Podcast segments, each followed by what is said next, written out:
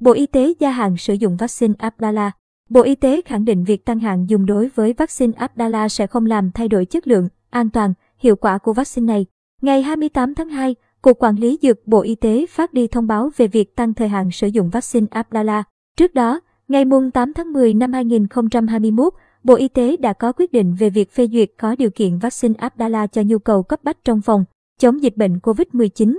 Theo đó, hạn dùng theo hướng dẫn sử dụng là 6 tháng ở điều kiện bảo quản 2 đến 8 độ C. Abdala là vaccine thứ 8 được Việt Nam phê duyệt khẩn cấp. Theo cơ quan y tế, vaccine Abdala được nghiên cứu và phê duyệt theo hình thức cuốn chiếu, nghĩa là phê duyệt cho những phần đã hoàn thiện trong khi nhà sản xuất vẫn tiếp tục nghiên cứu bổ sung. Trên cơ sở các nghiên cứu đánh giá, thẩm định từ các cơ quan chuyên môn, Cục Quản lý Dược, Bộ Y tế đã có công văn ngày 23 tháng 2 năm 2022 về việc đồng ý tăng hạn dùng của vaccine Abdala từ 6 tháng lên 9 tháng, ở điều kiện bảo quản 2 đến 8 độ C. Theo hướng dẫn của Bộ Y tế, vaccine Abdala sẽ được tiêm cho người từ 19 đến 65 tuổi. Chống chỉ định được đưa ra đối với người dưới 19 tuổi, người mẫn cảm với bất cứ thành phần nào của vaccine. Vaccine này được dùng tiêm 3 liều cách nhau 14 ngày.